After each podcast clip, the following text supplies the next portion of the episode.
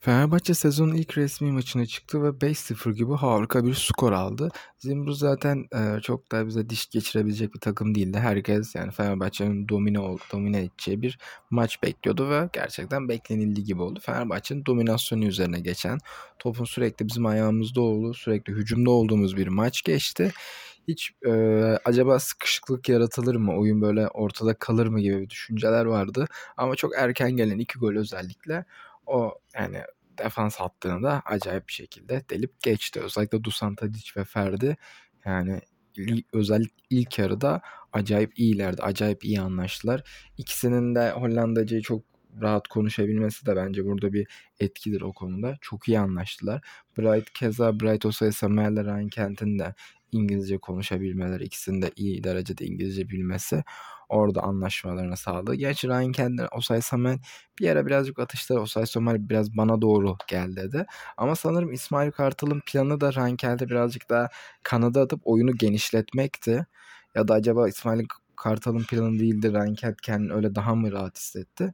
Tabii şu an onu bilemiyoruz ama tabii Osay Samuel Rankent'te küçük atışma dışında gayet iyi uyum, uyum sağladıklarını düşünüyorum.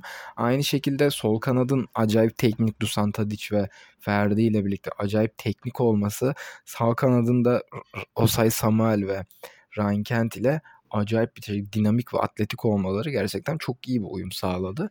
Maça 4-3-3 formasyonunda çıktık ama birazcık şöyle oldu ki e, Crespo dışında Şimanski ve Mert Hakan sürekli ceza sahasının içinde sürekli böyle e, yarım forvet işte iki iki yönlü orta saha gibilerdi. Sürekli ceza sahasının içindeydiler. Crespo dışarıda kaldı ama Crespo da tam saf bir altı numara olmadığı için o da sürekli ileride oldu ve aslında biz geride iki stoperle bekledik ama tabii rakibimiz çok bize e, diş geçirebilecek şey yapabilecek bir rakip olmadığı için ve Bright Osay Samuel de çok hızlı olduğu için de herhangi bir kontrol hata direkt kesebildiği için bu maçta bir sıkıntı yaşamadık. Ama diğer maçlarda ben bu şekilde böyle bütün oyuncuların ileride sadece iki stoperin ve Osay Somel'in de geriye koşmalarıyla bir şekilde kurtaracağımızı sanmıyorum. Bu Süper Lig'de çok işe yarar mı? Onu bilemiyorum. Süper Lig'de her zaman bir çapanın bulunması işe yarıyor açıkçası. O konuda Crespo bunu yapabilir mi? Yapabilir ama kendi oyun tarzı gereğince birazcık daha öne gitmeyi isteyen bağlasan durmaz diyebileceğimiz oyuncu. Aynı şekilde İsmail Korkmaz da öyle. Yani saf bir şekilde 6 numara değil. Daha böyle ileri gitmeyi seven 6.5-8'e kayan oyuncular bunlar. Zaten Fenerbahçe'nin transfer gündeminde de bir 6 numara olduğu da zaten herkesin bildiği ve yüksek ihtimal alınacak bir transfer olduğunda hepimiz biliyoruz. Ee, dediğim gibi Tadic transferi çok yerinde. Çok güzel olmuş Tadic gerçekten harika muazzam oynadı. Zeko aynı şekilde. Zeko'yu ben mesela bugün e, maçı izlerken diyordum ki bugün biraz formsuz çünkü çok fazla kaçırdığı pozisyon vardı. Attığı gol de mesela çok basit ve zaten orada topu kontrol edemedi. Ama ona rağmen adam maçı bir gol iki asistle bitirdi. Harika paslar attı. Acayip iyi bağlantılar kurdu.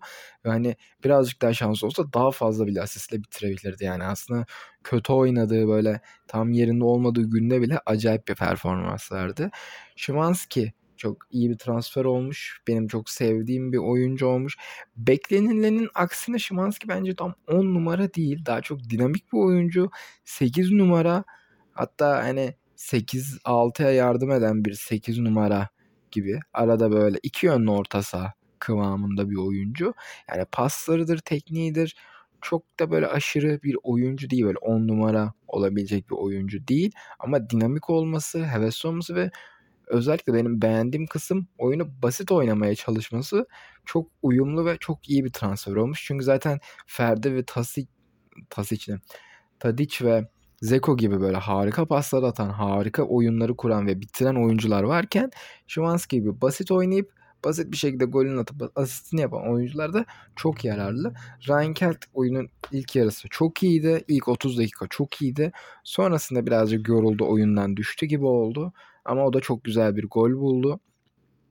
O konuda başarılıydı. Oyunun yani özellikle ilk 20 dakika, ilk yarım saat acayip istekli ve e, savaşarak başladı. Onun dışında Mert Hakan fena olmayan bir performans gösterdi. Mert Hakan benim takımda her zaman sevdiğim bir oyuncuydu. Gerek e, alt kadrodaki kişi yani gençlerle arası iyi olsun bir kaptan gibi değil de yani böyle bir ruhani böyle üçüncü, dördüncü kaptan kıvamında hani profesyonel olduğunu düşündüğüm bir oyuncu. Böyle eski e, antrenmanları işte aksatan o eski abi sıfatlarındaki insanlardan ama profesyonel yeri geldiğince işini yapan böyle hani çok da şey olmayan bir insan olduğunu düşünüyorum.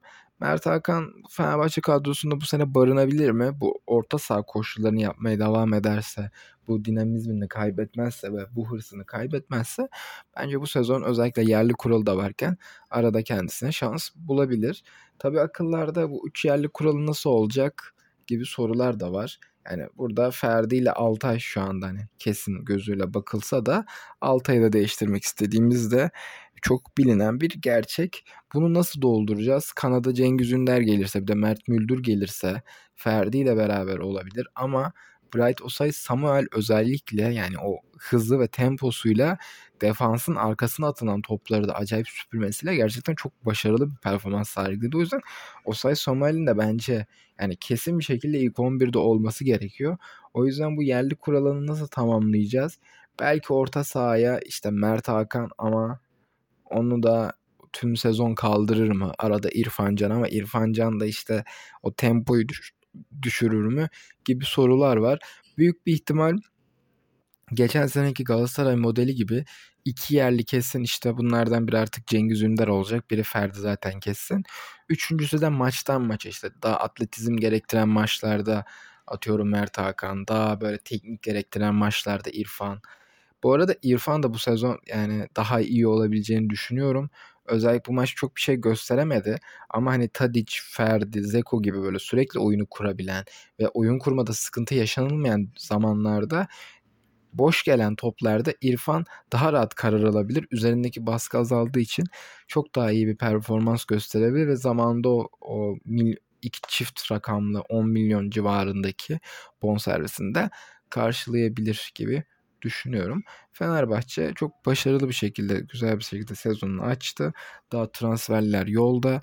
Bence bu sırada da transferlerde de çok abartmamak artık. Çok böyle nokta atışı birkaç transferle sezonu bitirmek gerekiyor. Kanadı yedekleyecek ya da Ryan Kent'i yedeğe atıp işte kanatta bir kanat oyuncusu, orta sahaya bir hamle ve e, kaleciye hamle bir de e, sağ beke ya da sol beke şeklinde yedekleyecek ya da ilk 11 oynayacak bir oyuncu şeklinde sezonu bence çok güzel bir şekilde açarız. Stoperlerimiz de çok iyiye benziyor.